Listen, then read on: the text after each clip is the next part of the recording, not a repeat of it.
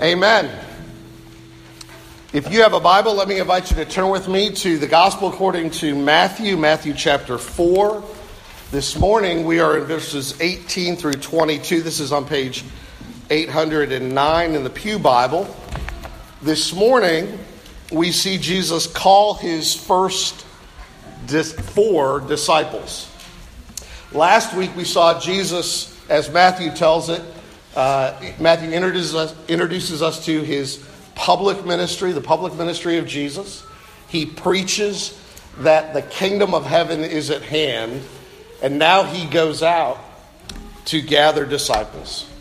Matthew chapter 4, and we'll consider how and who and why he gathers them, and we'll consider our own discipleship as well. This is the Word of God, Matthew 4, beginning at verse 18. While walking by the Sea of Galilee, he saw two brothers, Simon, who is called Peter, and Andrew, his brother, casting a net into the sea, for they were fishermen. And he said to them, Follow me, and I will make you fishers of men. Immediately they left their nets and followed him. And going on from there, he saw two other brothers, James, the son of Zebedee, and John, his brother, in the boat with Zebedee, their father, mending their nets, and he called them. Immediately, they left the boat and their father and followed him. This is the word of God. May he write it on our hearts. Let's pray together. Father, Thank you. Lift Christ high before our eyes, and as he is lifted up as you have promised, may he draw all to himself, even in this room. In his name I ask. Amen. There's a story of a young woman who wanted to go to college, and so she filled out her application, but her heart sank when she read the question on the application blank that asked, Are you a leader? Being both honest and conscientious, she wrote, No, and returned the application. Expecting the worst, to her surprise, she received this letter from the congregation Dear applicant, a study of the application forms reveals that this year our college will have 1,452 leaders. We are accepting you because we feel it's imperative that they have at least one follower. Well, Jesus isn't looking for more leaders, He's looking for followers. The church doesn't need more pioneers who launch into the world with great ideas and big ambitions for Jesus, it needs disciples. It needs followers who sit at his feet and then give themselves, of course, to service. In this passage, we learn about the call of these first disciples, and we'll consider something about our own call to discipleship. And as any good journalist will tell you, and I've never been one, but I know that the questions you should ask about events are who, what, when, where, how, and why. Well, we can't ask all those questions today, but let's ask some of them of this because Jesus is a good journalist here, detailing the story for us. Let's see what he says by way of a few of the questions. Let's ask the question What is Jesus doing? Who is Jesus calling? And why? Or to what end? So, in the first place, think about what is Jesus doing? What is he doing? He is establishing his kingdom citizens and his kingdom ambassadors. Jesus, we saw in the last passage, has begun to preach, and his message is basically look, the king is here. The kingdom of heaven is at hand. And now he commands four men to join up and become a part of that kingdom. It all seems so abrupt, though, as Matthew tells it, so swift.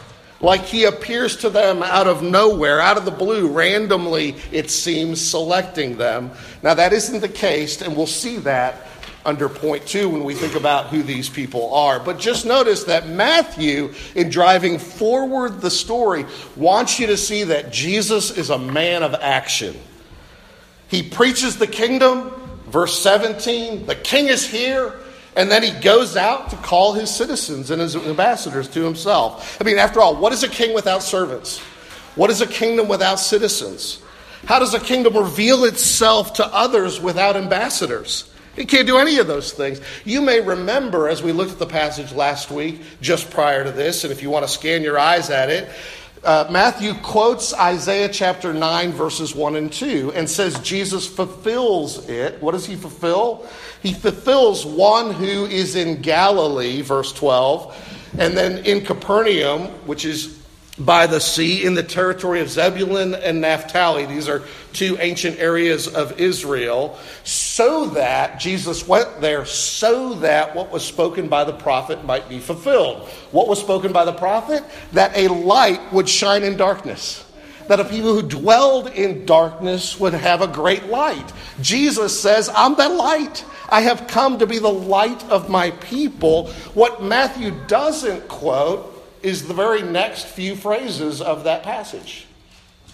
He doesn't quote it, but he shows you actually that Jesus fulfills it too, because the very next thing in that Isaiah 9 passage is Unto us a child is born, unto us a son is given, and the government will be on his shoulders. Of the increase of his government and of peace, there will be no end. And on the throne of David and over his kingdom, to establish it and to uphold it. And Matthew, though he doesn't quote it, shows it. Jesus goes out to establish on his shoulders the weight of the kingdom of heaven, to uphold it. He carries its growth, its expansion. He presses it forward, and what a relief this is. To any of us who are in his kingdom, serving in any capacity, who imagine that we are in some way, shape, or form the Messiah. Now, in a rational moment, you would never say that you were. But under the pressure and weight of what God is doing in the world and how He's doing it in and through us together, it is easy to think it is all on us. And nobody can bear that weight. Not a one of us. And we don't have to. The government is on his shoulders and he bears it for us. He establishes his own kingdom. He calls his own disciples. And these first four here are men of his choice that he commands to join him. He isn't just kind of throwing out a random invitation, he says, Follow me. And they obey him. And he isn't waiting around for this to happen, twiddling his thumbs, wondering if I preach the kingdom of heaven is at hand, I wonder if anybody will show up.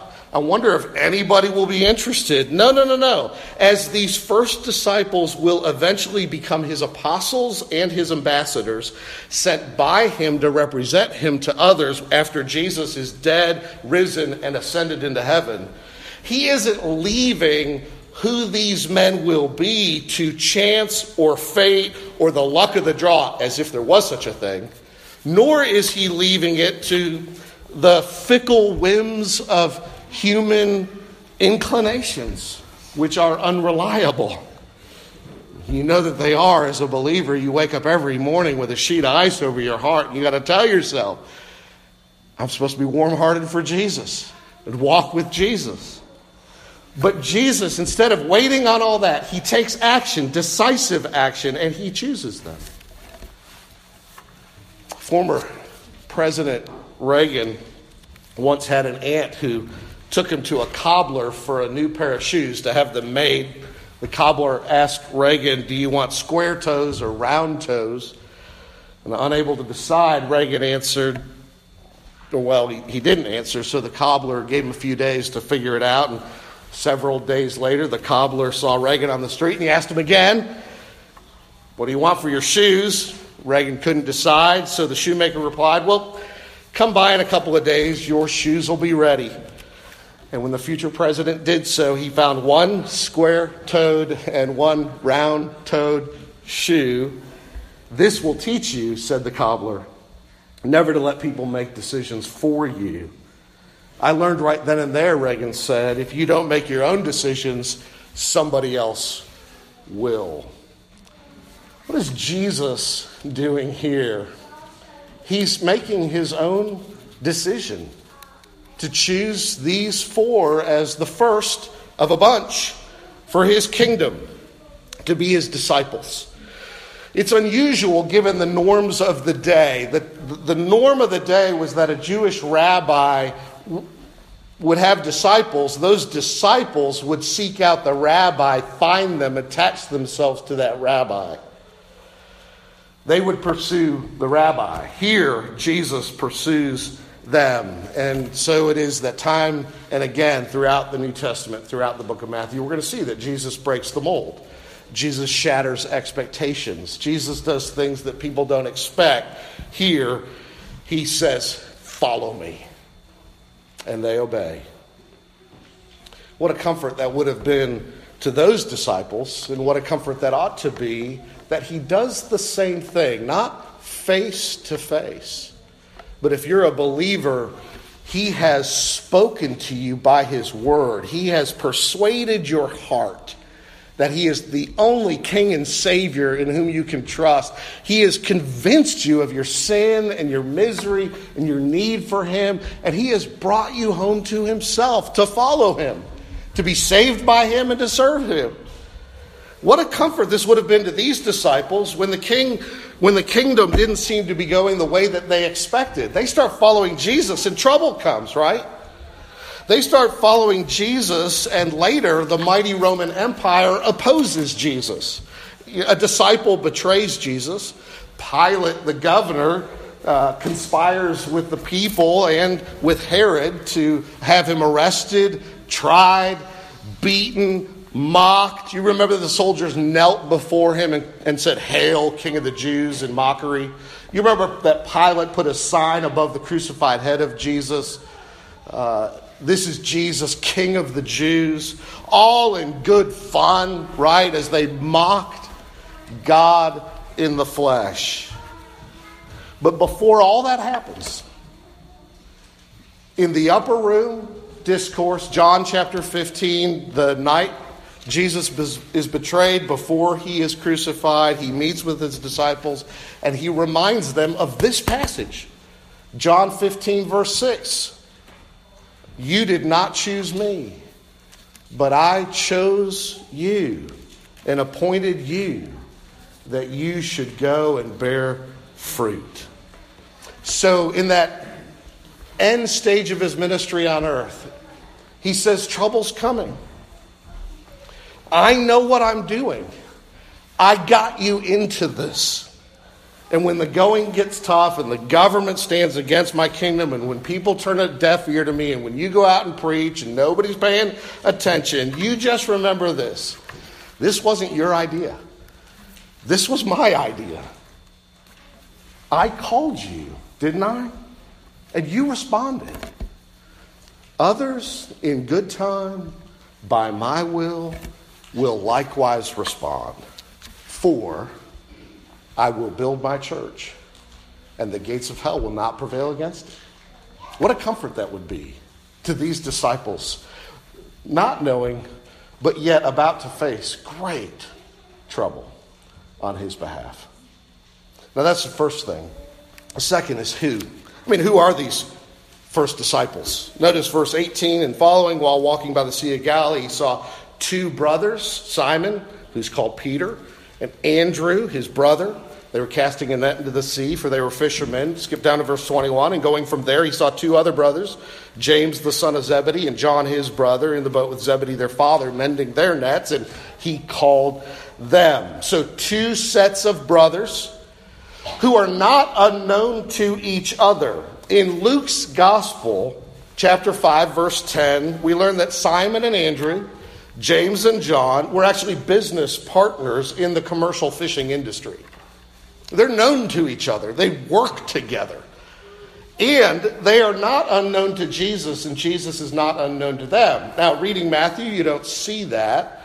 But in John chapter 1, we learn that almost a year prior to this, Andrew and another disciple who's almost who's, who's unnamed but almost is, uh, is almost probably John, the writer of the book of John, the brother of James, this John from Matthew, they're talking with John the Baptist when Jesus walks by, and John the Baptist says about Jesus, Behold the Lamb of God.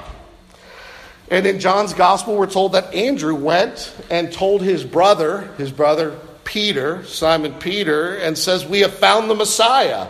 And he brought him to meet Jesus. So Andrew and Simon, James and John have known about Jesus at least since the days of John the Baptist's ministry out in the wilderness.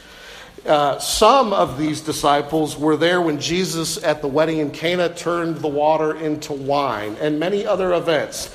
They are known to one another, but they had not yet been called by him. They had not yet given up their work in fishing for him to be his full time disciples, so to speak, called by him to this ministry.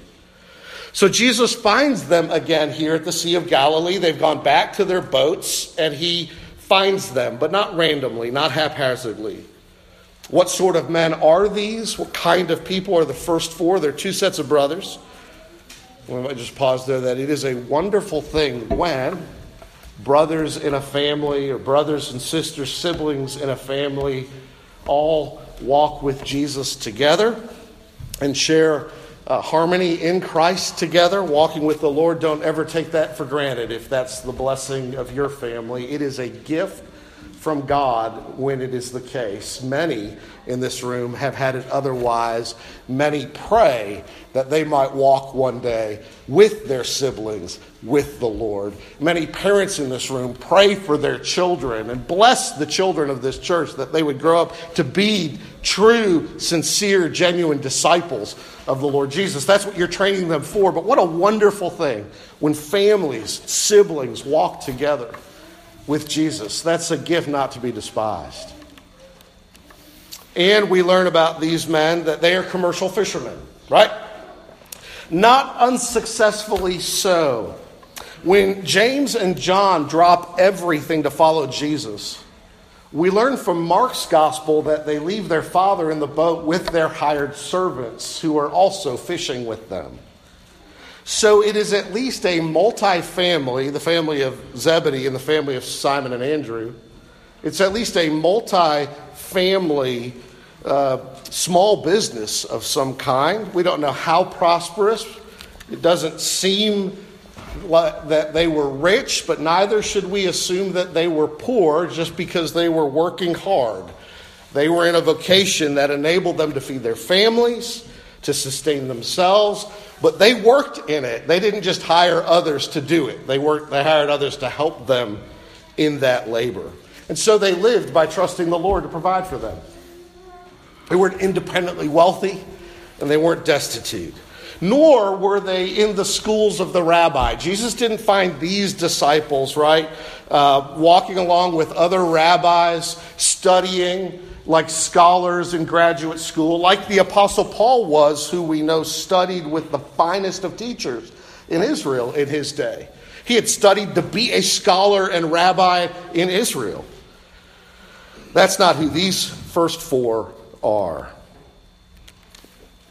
It doesn't mean they were unintelligent, it doesn't mean they were uneducated, but they weren't uh, being fitted for a career in scholarship and academia and teaching. They were common men, hard working fishermen, not rich, not highly educated. And Jesus found them where? At the Sea of Galilee, not in Jerusalem. He didn't find them in the schools of the rabbis and the scribes and the Pharisees. He didn't find them in the capital city. He found them out laboring in relative obscurity, without fame or prominence, without a reputation to precede them.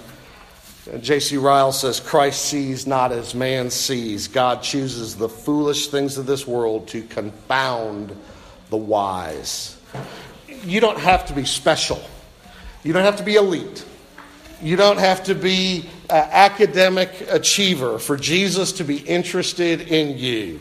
You don't have to have special skills, special knowledge, special wealth, special gifts, or things to contribute to make you a prime candidate for citizenship in His kingdom.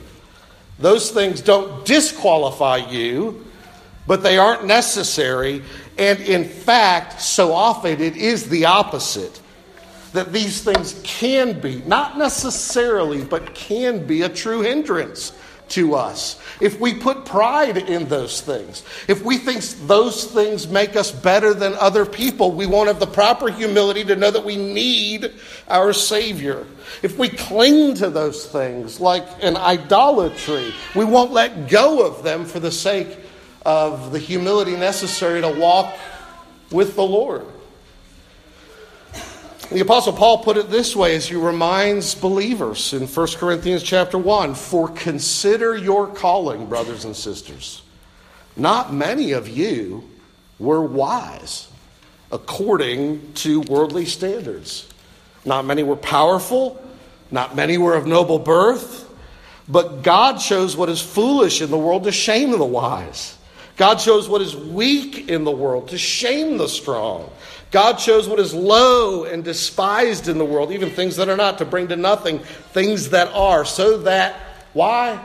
No human being might boast in the presence of God. It is because of Him, that is God, you are in Christ Jesus.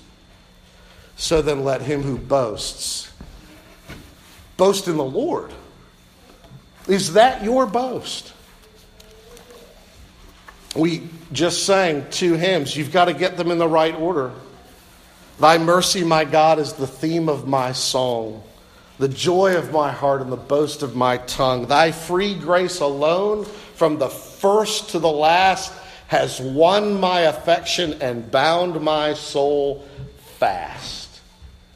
And then we sang, Jesus, I my cross have taken, all to leave and follow thee destitute, despised, forsaken, thou from hence my all will be.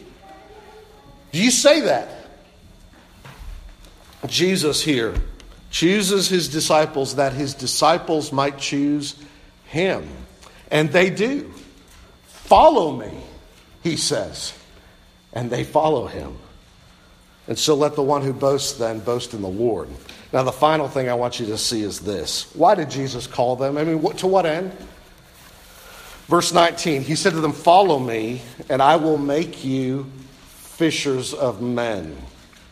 He first calls them to follow him, and then he calls them to be fishers of men. In other words, they were called to both fellowship with Jesus and responsibility in the kingdom of Jesus. He calls them to follow. In other words, to be with me. Walk with me, Jesus says. Actually, live with me, travel with me, listen to me, be taught by me, share intimacy with me. I will make you my friend. And he does. He befriends them. Follow me, he says. And before you can be a leader, you need to be a follower. Before you can teach others, you need to be taught. Before you can honor him in service, you need to know him in salvation. Before you can bring others as a fisherman, you need to walk with the Lord yourself by following. And yet, as they followed him, he said, I will transform you. I will make you into something you are not. I will make you a fisher of men. And he's obviously playing on their occupation He's alluding to what they know. They fish for fish, and he picks that imagery up and says, Look, follow me, and I'm going to change your priorities. Follow me, and you're going to do something different. You're going to go find people. You're going to go find men and women and boys and girls, and you're going to help them follow me too by proclaiming the good news of the gospel to them. He didn't choose these four because they were ready and useful. He chose them in order to make them ready and useful. And notice the privilege of that the privilege of being equipped by Jesus to be more like him by sitting with him so that we can better serve him by bringing others. You know, you can bring people to Jesus by prayer. I think sometimes it would be easy to overlook that to think, do I have to go be a, a preacher? Do I have to stand in public or on the street corner or get into a church building and gather a crowd? No.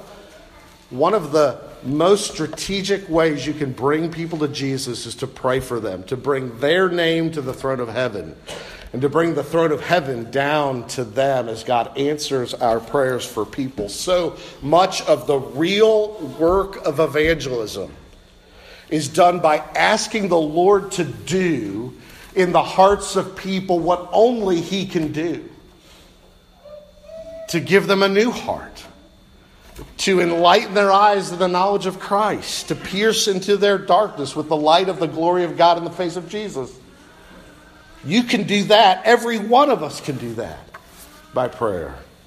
We can also bring people to Jesus and Jesus to people by proclamation, of course, by sharing the truth with them, winning them over not through coercion, but through love, not by a hard sell but by an honest love for Jesus and people. Not by bruising fruit before it's ripe, but by plucking fruit when it is ripe.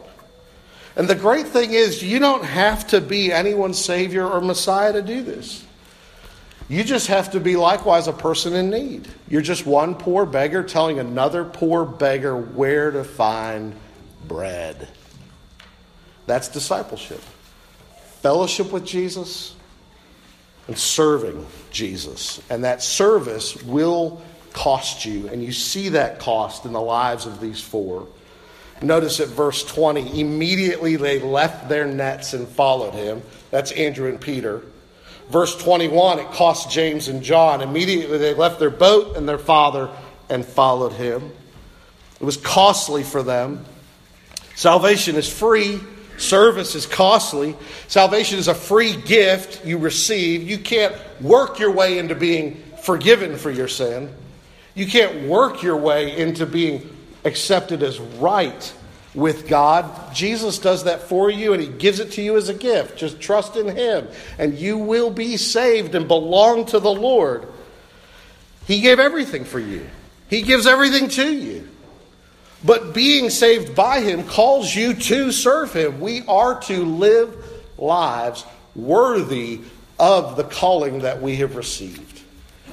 Now, because none of us does that as well as we ought, we always need our Savior. But having that Savior, you're called to live a life worthy of Him. And that will cost you everything because nothing can remain more important to you than Him. You're called to make him your greatest priority. I'm called to make him my greatest priority. Give him my time and my talent and my treasure to serve him in everything I do. Are you saying, Lord, I want to belong to you. I want to be your disciple no matter what the cost. Now, for some of you, that means you're going to have to leave your vocation, and some of that, for you, that, that means you have to stay in your vocation. Some of you are going to be called by the Lord out of whatever it is you're doing, now or in the future, to go and to serve Christ in His church and in mission. And you're going to, to be called to do that full time.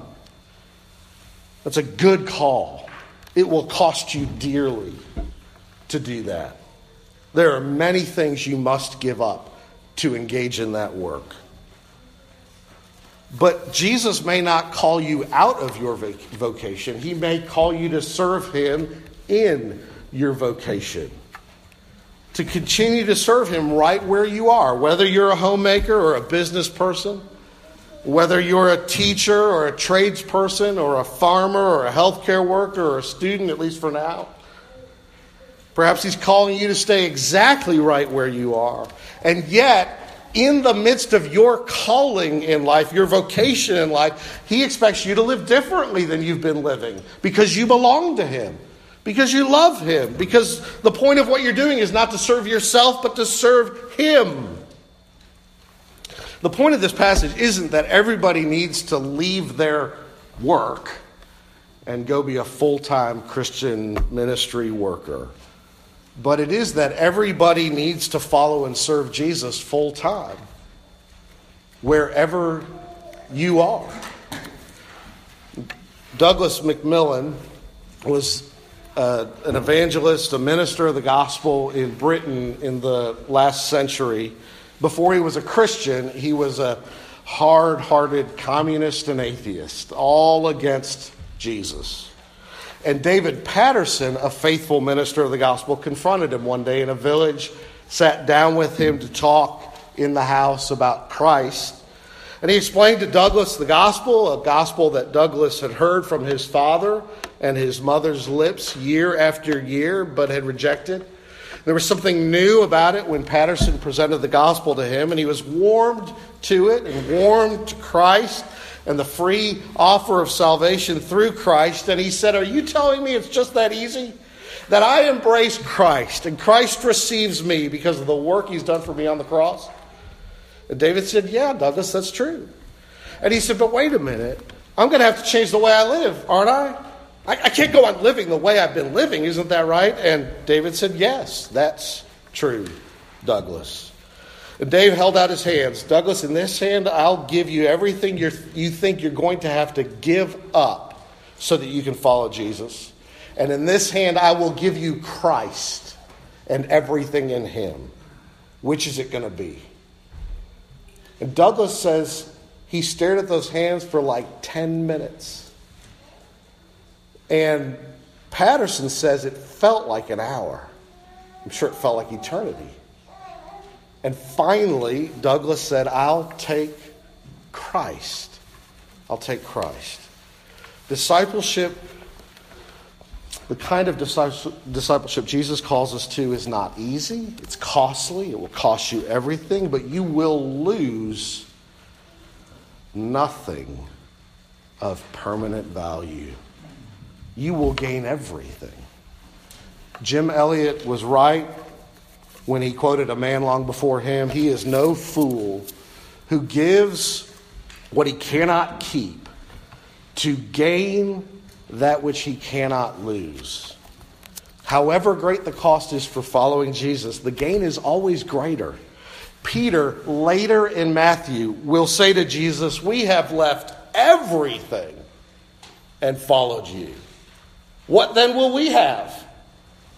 And Jesus said to him, Truly I say to you, in the new world, when the Son of Man will sit on his glorious throne, you who have followed me will also sit on 12 thrones, judging the 12 tribes of Israel. And everyone, now that's us, and everyone who has left houses or brothers or sisters or father or mother or children or lands for my name's sake will receive a hundredfold and will inherit eternal life.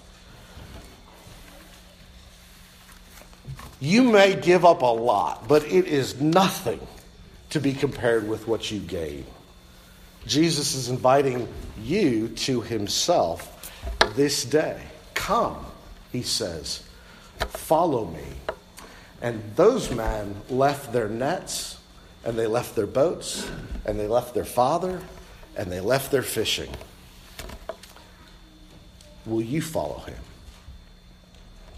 Why would you not? Let's pray.